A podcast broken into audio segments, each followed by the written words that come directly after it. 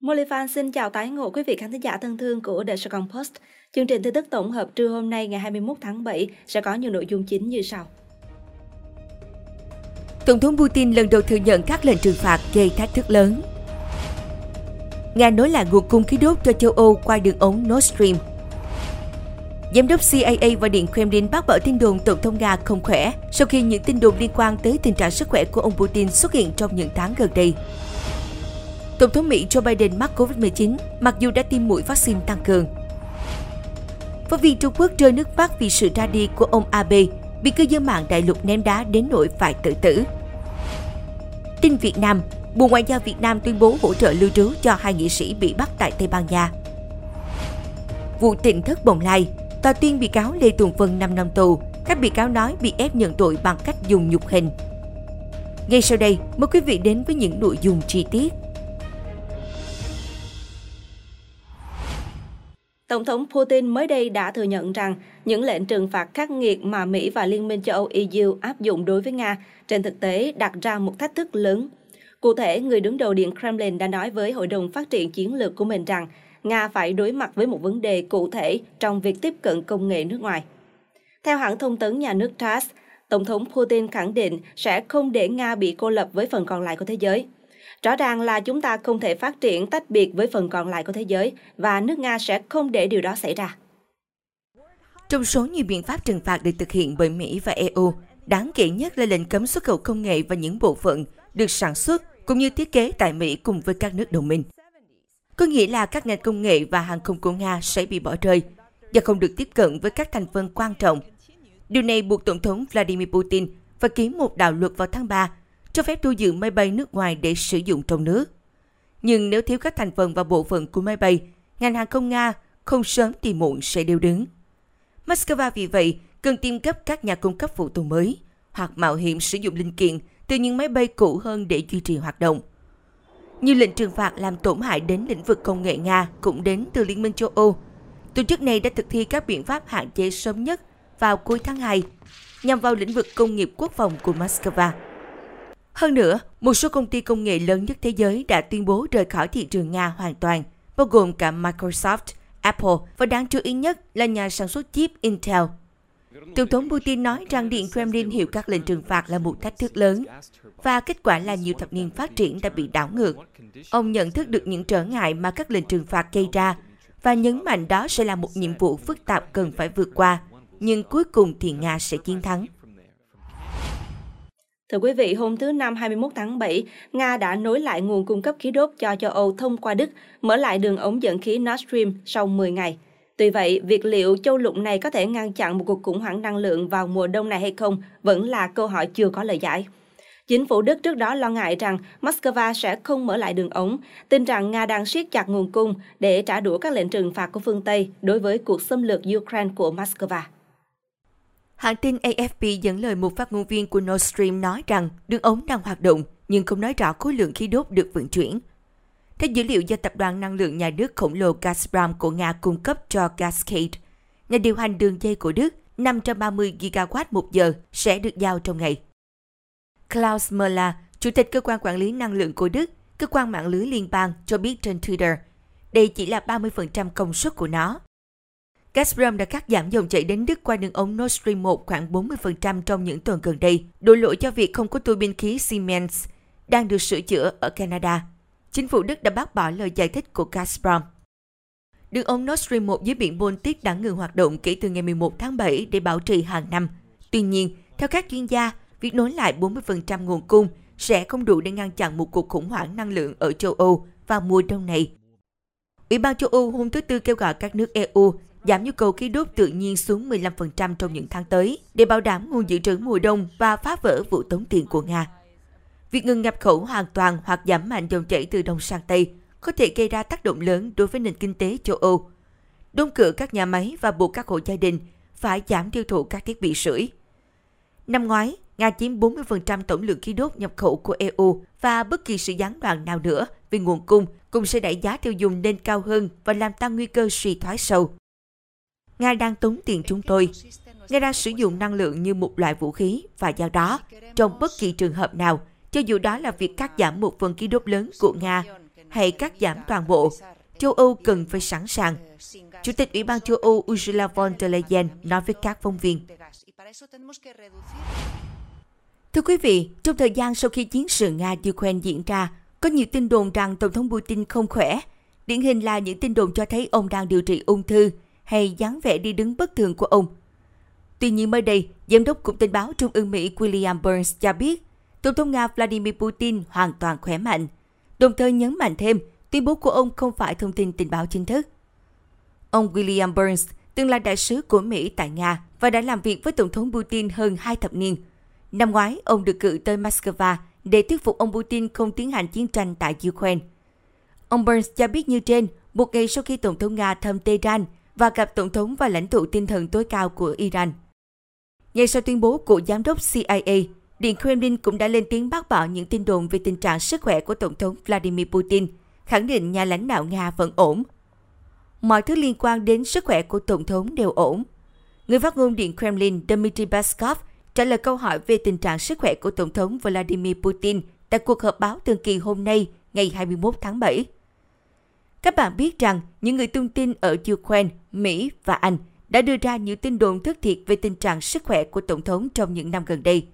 Tất cả đều là giả mạo. Theo hãng tin Reuters, Tổng thống Putin bị ho khi xuất hiện trước công chúng hôm 20 tháng 7. Hãng thông tấn Interfax dẫn lời Tổng thống Nga cho biết ông đã bị cảm nhẹ trong chuyến thăm Iran một ngày trước đó. Những tin đồn liên quan tới tình trạng sức khỏe của Tổng thống Putin xuất hiện trong những tháng gần đây, khi ông được nhìn thấy ngồi cách xa các nhà lãnh đạo khác trên chiếc bàn dài bất thường tại Điện Kremlin. Tuy nhiên, việc giữ khoảng cách như vậy được cho là để phòng ngừa dịch COVID-19. Bloomberg đưa tin, thư ký báo chí Tòa Bạch Ốc Karine Jean-Pierre ngày 21 tháng 7 thông báo, Tổng thống Biden có kết quả dương tính với virus SARS-CoV-2 gây bệnh COVID-19. Ông hiện có những triệu chứng rất nhẹ. Theo bà Jean-Pierre, ông Biden đã bắt đầu sử dụng thuốc đặc trị Paxlovid của hãng dược Pfizer để điều trị. Người đứng đầu chính phủ Mỹ sẽ cách ly ở Tòa Bạch Ốc và vẫn tiếp tục công việc điều hành đất nước. Ông Biden mắc COVID-19 một ngày sau khi trở về từ Massachusetts và Rhode Island để tham gia sự kiện về biến đổi khí hậu, cũng như 4 ngày sau khi ông về nước sau chuyến công du Trung Đông. Ông Biden đã tiêm hai mũi vaccine Pfizer-BioNTech vào tháng 12 năm 2020 và tháng 1 năm 2021. Ông cũng đã tiêm thêm hai mũi tăng cường bằng vaccine Pfizer vào tháng 9 năm 2021 và tháng 3 năm 2022.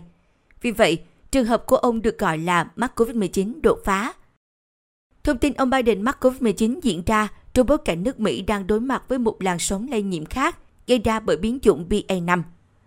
Sau hơn 2 năm dịch bệnh bùng phát và hơn 1 triệu người Mỹ đã thiệt mạng vì COVID-19, quốc gia này hiện vẫn ghi nhận trung bình 353 ca tử vong mỗi ngày vì dịch bệnh, theo số liệu của Trung tâm Kiểm soát và Phòng ngừa Dịch bệnh Mỹ. Những người chưa tiêm chủng có nguy cơ mắc bệnh cao hơn 2 lần và có nguy cơ tử vong cao gấp 9 lần so với những người đã được tiêm ít nhất một liều vaccine. Thưa quý vị, một phóng viên Trung Quốc tại Nhật Bản vì rơi nước mắt khi đưa tin về cái chết của cựu thủ tướng Shinzo Abe đã bị cư dân mạng đại lục ném đá đến nỗi phải công khai xin lỗi và tự tử. Theo Oriental Daily News đưa tin, nhà văn Trần Lam đã chứng thực việc Tăng Dĩnh, nữ phóng viên hãng truyền thông The Paper của Trung Quốc, trú tại Nhật Bản, đã tự tử trong căn hộ của cô ở Nhật Bản vào trưa ngày 19 tháng 7 do áp lực của cơn bão trên mạng. Hiện cô đang được cấp cứu. Tài khoản Weibo của phóng viên điều tra chuyên sâu đại lục Lý Kế Phong cũng cho biết Tăng Dĩnh, một người làm truyền thông, gần đây đã tự sát ở Nhật Bản vào ngày 19 tháng 7. Vào lúc 14 giờ ngày 19 tháng 7, Tăng Dĩnh đã gửi tin nhắn này trong vòng tròn bạn bè. Rất thoải mái, rất bình tĩnh. Tôi muốn thông báo với mọi người rằng tôi, ở tuổi 32, đã quyết định ra đi. Theo những người thân quen với Tăng Dĩnh tiết lộ, Tăng Dĩnh mắc chứng trầm cảm. Hiện tại, theo tin tức mới nhất ở Nhật Bản, Tăng Dĩnh đã được đưa đến bệnh viện để cấp cứu. Lý Kế Phong cũng nói rằng trong sự kiện cựu Thủ tướng Nhật Bản Shinzo Abe bị giám sát, cô Trang Dĩnh đã rơi nước mắt trong khi kết nối trực tuyến với trang The Paper để đưa tin tại hiện trường. Vì thế cô đã bị các cư dân mạng cực đoan ở đại lục công kích. Trong vài ngày, các tài khoản mạng xã hội tiếng Trung của Tăng Dĩnh bị hàng ngàn cư dân mạng đại lục tràn vào nhiệt tình thăm hỏi. Cuối cùng Tăng Dĩnh đã không chịu nổi áp lực, buộc phải xin lỗi cư dân mạng trên các tài khoản mạng xã hội của cô ấy. Điều đáng nói là sau khi tin tức Tăng Dĩnh tự tử được lan truyền, cư dân mạng đại lục vẫn chưa hết phẫn nộ. Một số người còn nói trên Weibo rằng có phải là tự sát bằng cách mổ bụng hay không? Nếu không thì không phải là chính tông. Ý là học theo võ sĩ Nhật Bản rạch bụng tự sát.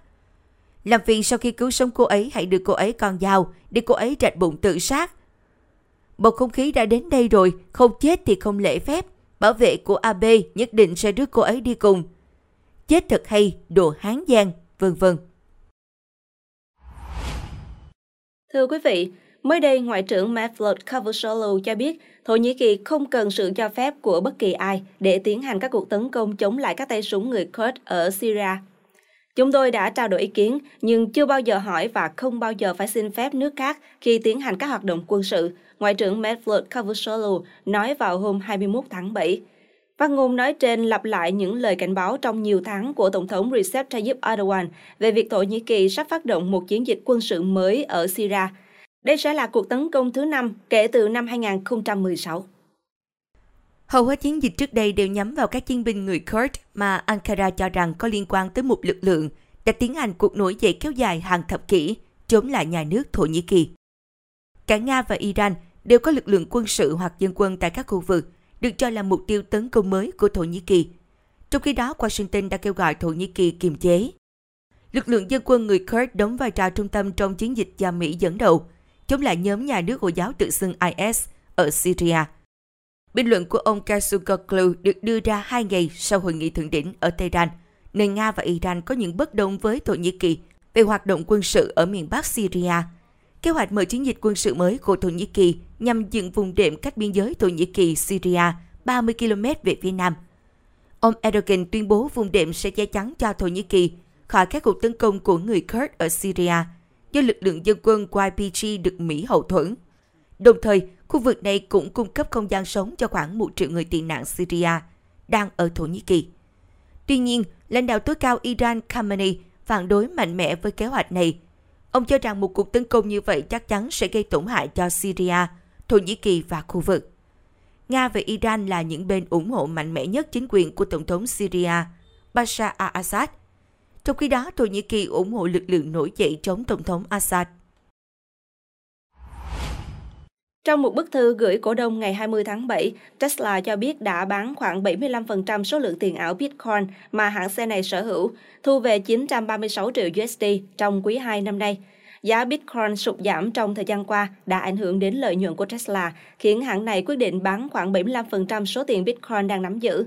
Trong báo cáo kết quả kinh doanh vừa công bố, Tesla ghi nhận thêm 936 triệu USD tiền mặt tại bảng cân đối kế toán từ giao dịch này.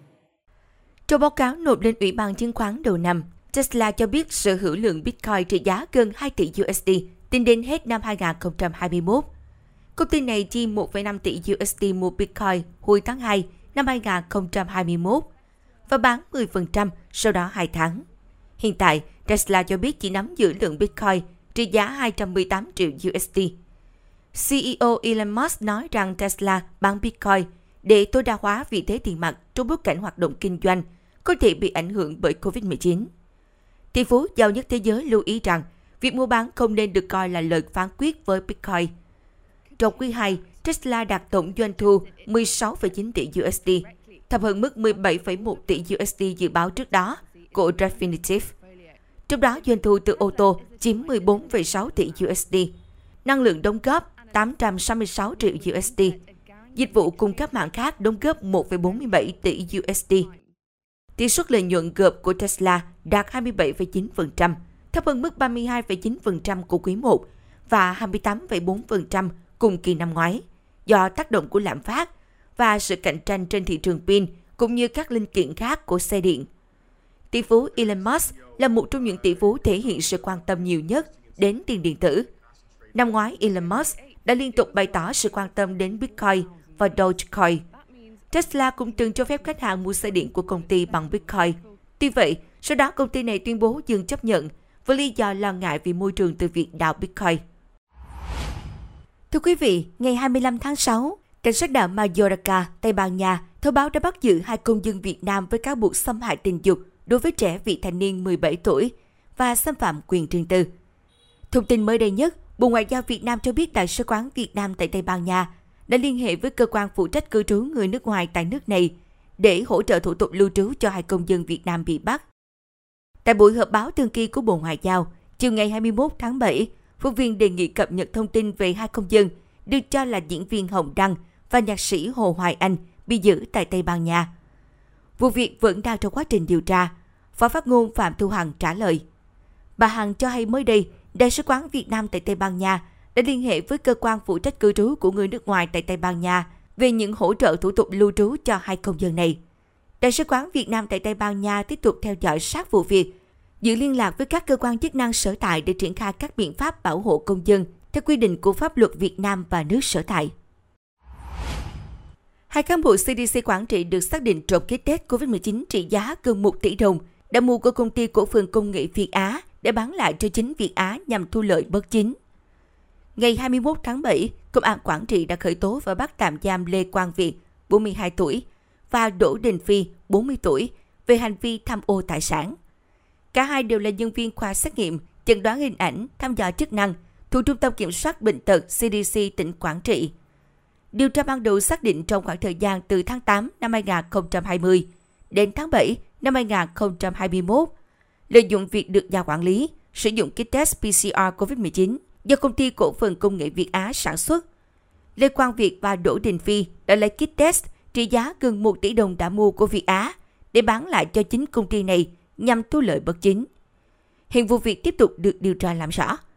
Trước đó, giai đoạn năm 2020 đến năm 2021, CDC Quảng Trị và Sở Y tế tỉnh này mua 21 gói thầu kit test COVID-19 của công ty Việt Á thông qua công ty cổ phần thiết bị y tế và dược phẩm Thừa Thiên Huế với tổng số tiền hơn 30 tỷ từ nguồn ngân sách. Trong đó, CDC Quảng Trị mua hơn 14,4 tỷ đồng. Sở Y tế tỉnh này mua gần 16 tỷ đồng. Kết luận của thanh tra tỉnh Quảng Trị cho thấy có nhiều dấu hiệu bất thường trong việc mua sắm trang thiết bị, sinh phẩm y tế, kit test tại một số đơn vị y tế của tỉnh. Thưa quý vị, liên quan đến vụ án tỉnh thất bồng lai ngày 21 tháng 7, Hội đồng xét xử Tòa án Nhân dân huyện Đức Hòa Long An tuyên bố sơ thẩm với 6 người liên quan đến vụ tỉnh thất bồng lai về tội lợi dụng quyền tự do dân chủ, xâm phạm lợi ích nhà nước, quyền, lợi ích hợp pháp của tổ chức cá nhân tại khoản 2, điều 331 Bộ luật hình sự năm 2015, sửa đổi bổ sung năm 2017. Theo đó, hội đồng xét xử tuyên phạt ông Lê Tùng Vân 5 năm tù, ông Lê Thanh Nhất Nguyên, Lê Thanh Hoàng Nguyên, Lê Thanh Trùng Dương cùng mức án 4 năm tù. Ông Lê Thanh Nhị Nguyên 3 năm 6 tháng tù, bà Cao Thị Cúc 3 năm tù. Trên Facebook cá nhân của luật sư Đặng Đình Mạnh, người bào chữa cho các bị cáo, ông cho biết phiên tòa kết thúc vào lúc 20 giờ 6 phút. Xin tòa nhớ cho những gì xảy ra tại phiên tòa hôm nay sẽ là lịch sử cho mai sau. Ông Trùng Dương nói lời cuối tại phiên tòa. Trước đó, tại phiên tòa hôm 20 tháng 7, ông Trùng Dương khẳng định trong khi hỏi cung, ông bị cán bộ điều tra ép nhận tội bằng cách dùng nhục hình. Có, có một số vấn đề nó không đúng, đó là trong lúc điều tra tôi ờ, bị một cán bộ tên Phong ở huyện Đức Hòa đánh tôi ba bàn tay và cầm tay tôi ờ, cầm vô bàn tay tôi siết rất chặt làm máu tôi không lưu tâm. Lúc đó tôi sắp hiểu, ờ, tôi xin cái cán bộ đi qua vào bên trong. Và tôi bị cán bộ phát uy hiếp tôi cho nên tôi mới cho nên có những tờ khai trong bản trong khai đó là không đúng sự thật Ông Lê Thanh Nhất Nguyên cho rằng ông bị đánh trong giai đoạn điều tra. Là cái giai đoạn đầu là cái giai đoạn tôi chưa có các luật sư và cái giai đoạn đó tôi khẳng định là tôi có bị. Còn cái giai đoạn mà có các luật sư của tôi sau này thì cái, cái giai đoạn điều tra uh, thuộc về ở tỉnh uh, công an tỉnh long an rồi. Và cái giai đoạn ở công an tỉnh long an thì tôi không có bị gì cả. Tôi bị cái giai đoạn đầu. Vì thế cho nên là tôi mới có đề nghị uh, cán bộ hoàng uh, điều tra viên cho, cho chúng tôi được điều tra lại toàn bộ sự kiện từ đầu đến cuối là vậy. Cáo trạng của Viện Kiểm sát Nhân dân tỉnh Long An cáo buộc số bị cáo do ông Lê Tùng Vân làm chủ mưu đã có những hành vi vi phạm pháp luật.